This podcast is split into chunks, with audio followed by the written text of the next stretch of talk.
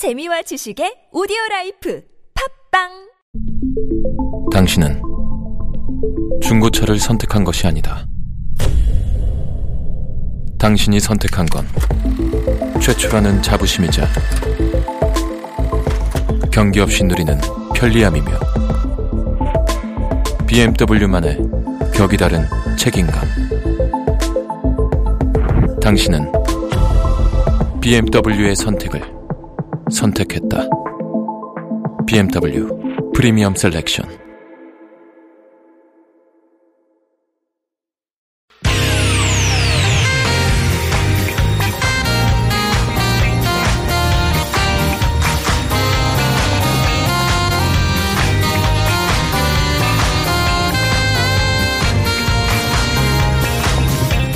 이유가 뭐지? 도대체 뭐 때문에? 세상만사 궁금한 이야기들을 꼼꼼하게 살펴봅니다. 최진봉의 왜?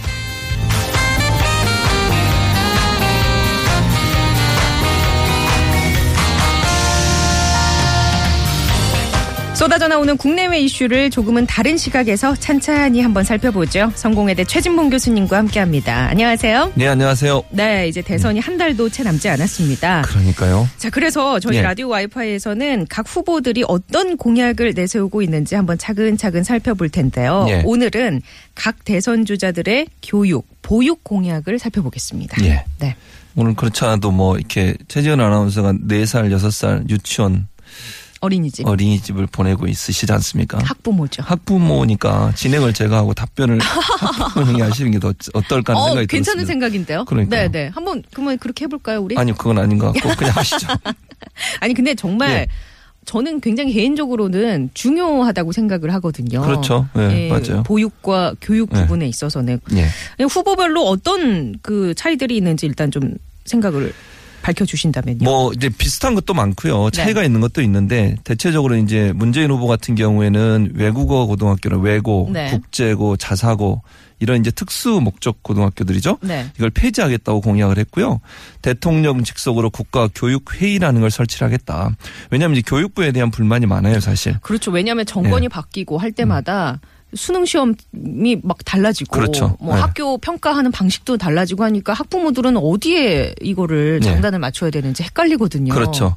안철수 후보 같은 경우에는 그래서 교육부 폐지를 공식 공약을 했어요. 교육부가 폐지가 되는 대신 뭐 어떤 기관을 신설하는 건가요? 국가교육위원회. 국가교육위원회. 위원회라는 네. 걸 신설하는데 이건 이제 위원회는 합의제 기구로 갈 가능성이 있어요. 그러니까 네. 위원들을 그러니까 사회적으로 덕망이 높고 그다음에 여야가 함께 추천하는 분들이 함께 모여서 교육 정책을 결정하고 논의도 하고 회의도 하는 방송통신위원회랑 그렇죠. 비슷한 그런 느낌인가요? 비슷한 형태로 네. 갈 가능성이 있죠. 그게 왜냐하면 사실은 논란이 많아요. 교육부에 관련돼서는 네. 너무 그냥 일, 어, 일방적으로 교육 정책을 결정하고 또 대학을 줄, 세, 줄 세우게 한다거나 네네. 아니면 교육 정책을 따르지 않는 학교에 대해서 불이익을 준다거나 이런 일들 때문에 사실 논란이 많거든요. 음. 네네. 대학들도 사실 교육부에 불만이 많은데 그런 불만들을 해소하기 위해서 국가교육위원회를 신설하겠다고 공약을 했고 문재인 후보 같은 경우에는 그렇게까지는 얘기 안 했지만 대통령 직속으로 국가교육회의를 만들어서 네. 교육부가 그 회의에 어떤 의견들을 좀 받아들여서 음. 하도록 하겠다는 얘기를 했고 홍준표 후보는 어제 발표를 했는데요. 네. 그동안은 교육 정책이 없었어요. 그런데 어제 무슨 공약을 발표했냐면 학자금 대출 받은 거 있잖아요. 대학생들. 네, 네. 그거 이자를 국가에서 대주겠다 그랬어요. 아, 좀 획기적이죠.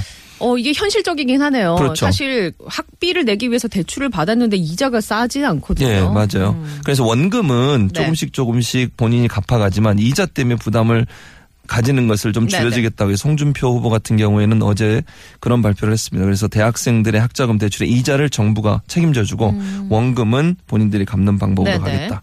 유승민 후보하고 심상정 후보도 문재인 후보처럼 외고, 자사고, 국제고 폐지 음. 그렇게 돼 있고요. 예. 입시를 간소화하겠다는 것도 문재인 후보하고 비슷해요. 그러니까 문재인 후보도 세 단계로 간소화하겠다고 얘기를 했거든요. 대학 입시를. 네. 그러면 수능의 어, 평가를 좀 줄이겠다 이렇게도 문재인 후보는 또 발표를 했습니다. 대체 적으로 문재인, 유승민, 심상정 후보 같은 경우에는 외고, 자사고, 국제고를 일반고로 단계적으로 전환시키겠다는 어, 주장을 했고요. 네. 또 고교 서열화를 해소하는 방법으로 어, 그런 방법이 어, 필요하다고 주장을 했고 지역 국립대를 육성하겠다는 것도 문재인 후보의 공약. 무리하게 들어있는 부분이라고 할 수 있겠습니다. 수능과 관련해서는 그러면 입장이 좀 수능을 자격고사화 하겠다라는 예. 입장이 대세인 건가요? 대체적으로 그래요. 왜냐하면 이게 수능 때문에 어 이게 학교가 서열화되는 부분도 있고 네. 또한 가지 는 수능이 어 제대로 그 재능이랄까요? 아니면 학생들의 어떤 개성, 개성. 이런 부분들을 네. 제대로 판단할 수 없는 한계가 있다는 주장을 하기 때문에 그렇게 지금 대체적으로 이렇게 주장을 하고 있고요. 그런데 또 일각에서는 예. 그래서 대체적으로 등장한 것이 입학 사정관제라든지 그렇죠. 아니면 네. 수시 입학이라든지 예. 이런 것들이 있는데 예. 이런 부분은 경제적으로 좀 부유한? 예, 예, 예. 그런 학생들이 따로 과외를 받는다든지 그렇죠. 아니면 맞아요. 컨설팅을 받는다든지 예, 예. 해서 입학할 수 있는 그런 여지가 굉장히 높은 그렇죠. 전형이잖아요. 맞아요. 그래서 비판이 되고 있는 부분도 네. 있어요. 그러니까 어 수시 같은 경우에는 뭐 자격증 그다음에 입상 경력 뭐 어디 가서 연수한 거 이런 네. 음. 것들이 다 영향을 미치고요. 그러니까 어렸을 때부터 체계적으로 컨설팅처럼 이제 관리가 된 학생들. 그렇죠. 네. 소위 이제 부모님들 중에 강남에 사시는 돈 많은 부모님들이 그렇죠. 아이를 대학 입시를 네. 목표로 해서 체계적으로 그런 음. 스펙을 쌓아주는 거죠. 네, 한마디로 네. 쌓아주는 거죠. 그런 것들 때문에 어 경제적으로 어려운 상황에 있는 사람들은 개천에서 용난다고 하는 네. 그런 형태의 성공을 바라보기 어려운 상황이 된 거죠. 그래서 사실 수능이 어찌 보면 어, 이렇게 경제적으로 어렵고 힘든 분들한테는 객관적으로 그렇죠. 실력을 평가할 수 평가받을 수 있는. 있는 기회를 제공해 준다는 네. 점에서 수능의 필요성들을 강조하는 분도 많아요. 또 EBS와 연계성을 뭐 몇 퍼센트로 하겠다라는 그렇죠. 것은 네. EBS는 누구나 다 볼 수 있는 그런 네. 콘텐츠니까 그렇죠. 런 어떤 면도 있었는데 예. 이제 대체적으로 수능을 그냥 어, 자격고사화 하겠다라는 예, 그게 게 거의. 대부분의 어, 후보들이 예. 어, 주장하고 있는 그런 내용이라고 볼 수 있겠습니다. 그렇군요. 근데 저는 이 교육 정책을 쭉 보면서 그런 생각을 했습니다. 어, 대부분의 교육 정책들이 수능이나 성적, 서열화, 음. 경쟁 이런 쪽에 너무 많이 초점이 맞춰진 건 아닌가. 그렇죠. 어떻게 보면 우리 아이들에게 지금 필요한 것은 4차 산업혁명 시대 어떤 그런 필요한 교육이라든지 음. 그렇죠. 혹은 아이들의 그 상처받은 마음을 위로해 줄 수 있는 그런 프로그램들이 좀 개발이 돼서 그걸 국가가 주도해서 좀 해나가야 되는 거 아닌가. 맞아요. 라는 생각을 했는데 그런 것에 대한 공약들은 잘 눈에 안 띄더라고요. 그러니까 공약을 보면요. 그야말로 좀 실현 가능성도 떨어지고 네. 지금까지 계속 재탕, 삼탕 된 내용들이 그러니까요. 많아요. 예. 특별하게 새롭게 나온 거라고 하는 게 별로 보이지 않거든요. 예. 그만큼 이제 물론 대선의 기간이 짧았기 때문에 준비 기간이 음. 짧았기 때문에 그런 어 뭐 영향도 받았을 거라고 네, 생각은 되지만 그럼에도 불구하고 좀 더 촘촘하게 아니면 구체적으로 어떤 정책을 쓸 거냐 하는 부분들은 명확하게 들어와 있지 않는 부분이 좀 아쉬운 부분이에요. 그러니까요. 그러면 어떤 어, 이런 정책에 대해서 얘기하는 건 없나요? 다른 것보다 사실 좀 논란이 됐던 게 안철수 후보에 관련된 건데요. 안철수 후보 같은 경우에 그 모 단체 어 가서 연설을 했는데 연설 내용 중에 국공립 단설 유치원 네네. 확대를 자제하겠다. 네. 이렇게 이제 발언을 하면서 이게 문제가 됐습니다. 논란이, 논란이 됐죠. 네. 일반적으로 이제 유치원 들어갈 시기가 되면 새 학기 되면 그 전쟁입니다. 네. 그- 사실 저도 겪어서 그러니까요. 저희 그- 아이가 사립 유치원을 다니는데 네. 이게 사립 유치원 가고 싶어서 간 게 아니라요. 이제 넣었는데 떨어졌어요. 그러면 그러니까요. 갈 데가 없잖아요. 네. 이제 그래서 이제 사립 유치원 그나마 한 군데 합격한 그렇죠. 거기를 넣었는데 겨자 먹기식으로 가는 그렇죠. 거죠. 근데 예. 어린이집 다녔을 때는 사실 그 교육비 지출 부담이 많이 없었는데 예. 유치원 가니까 이게 엄청나게 부담이 지출을 해야 거죠. 되더라고요. 맞습니다. 그래서 야 이거는 아이를 하나 보냈을 때도 이 정도인데 둘, 셋 어떻게 보내란 얘기지? 그러니까요. 라는 생각을 하게 되더군요. 그냥 국공립 유치원들 같은 경우는 네. 그 비용도 저렴하고 또 믿을 수 있잖아요. 그렇죠. 거기에 오시, 선, 선생님들도 교육을 제대로 받으신 분들이 주로 오시고 네. 국가가 그 공적 기관에서 관리하고 운영하기 때문에 시설이나 이런 면들이 좀 믿을 수 있어서 보내는 거 아니겠습니까? 네네. 그러다 보니까 온 가족이 뭐 할머니, 엄마, 아빠 음, 동원이 됩니다. 그렇죠. 그 뽑기에 가서 뽑으려고. 네, 그 공 뽑아가지고 네. 그 얼마나 참 낯선 풍경이 이어지냐면요. 공을 뽑아서 누구 이렇게 이름이 호명되면 네. 다 박수 치고 막 난리가 납니다.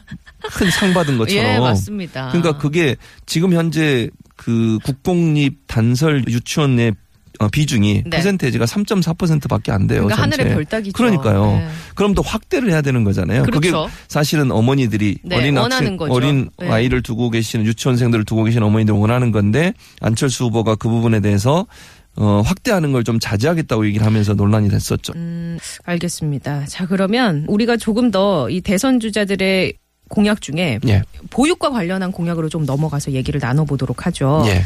어떤 것들이 있는지 소개 좀 해주시죠. 어, 문재인 후보 같은 경우에는 아동 수당을 지급하겠다고 지금 발표를 했어요. 네. 그리고 이제 안철수 후보가 3세부터 의무 교육을 하도록 하겠다 공교육에서 네. 그렇게 얘기했는데 문재인 후보도 만 3세부터 의무 교육을 실시할 수 있도록 하겠다라고 음. 얘기를 했고요. 보육교육 공약 같은 경우에 어, 고용보험에 미가입한 여성에 대해서 150만 원의 출산 수당을 지급하겠다고 발표했어요. 문재인 후보가요. 문재인 후보가 그랬죠. 네. 그다음에 육아휴직 기간을 기간 동안 지급되는 금액을 월급 대비 현재 40%를 지급하고 있거든요. 네, 네. 그런데 최초 3개월 동안 이걸 80%까지 음. 올리겠다. 예. 그리고 4개월부터는 50%로 인상하겠다 그렇게 얘기를 했고요. 예. 미취학 자녀를 둔 부모에 대해서는 오전 10시부터 오후 4시까지 근무하는 걸로 예. 그렇게 시간을 좀 탄력적으로 운영하겠다는 공약을 발표했고 그 다음에 임금 부담이 큰 중소기업 같은 경우에 정부가 지원하는 방안을 구상을 했고요.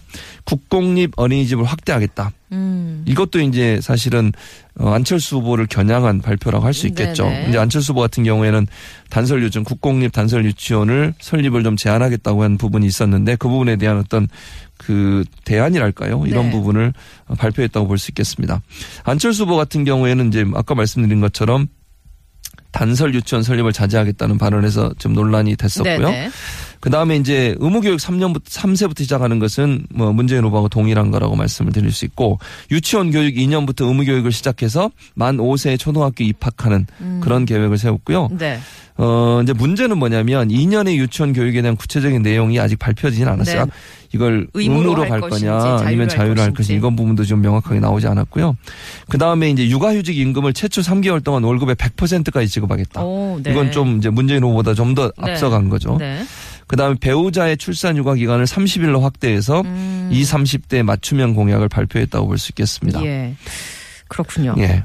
다른 후보들도 예, 말씀을 좀 드려볼까요? 다른 후보들은 네, 어떻습니까? 유승민 후보 같은 경우에 육아휴직 확대, 노동시간 단축 두 가지로 압축해서 말씀을 드릴 수 있을 것 같은데 유승민 후보는 육아휴직을 고3 때까지 쓸 수 있게끔 그렇게 하겠다고 했어요. 네, 얘기를 하더라고요. 그래서 사실은 이게 저출산 문제 해결을 위해서 필요한 부분이고요. 네. 또 아이를 많이 안 낳는 이유가 뭐겠습니까, 사실. 우리 최지은 아나운서는 정말 국가에 충성하시는 분이에요. 얘를 둘인, 둘 낳으셔서 이렇게 잘 키우고 예. 계시는데, 물론 어, 고통도 부끄럽습니다. 많으시겠습니다만. 네. 그래서 이게 국가가 책임져주는, 음. 그러니까 아이를 낳으면 양육하는데 국가가 일정 부분 책임을 져주는 모양새를 보여야 아이를 네네. 더 많이 낳을 수 있잖아요. 네.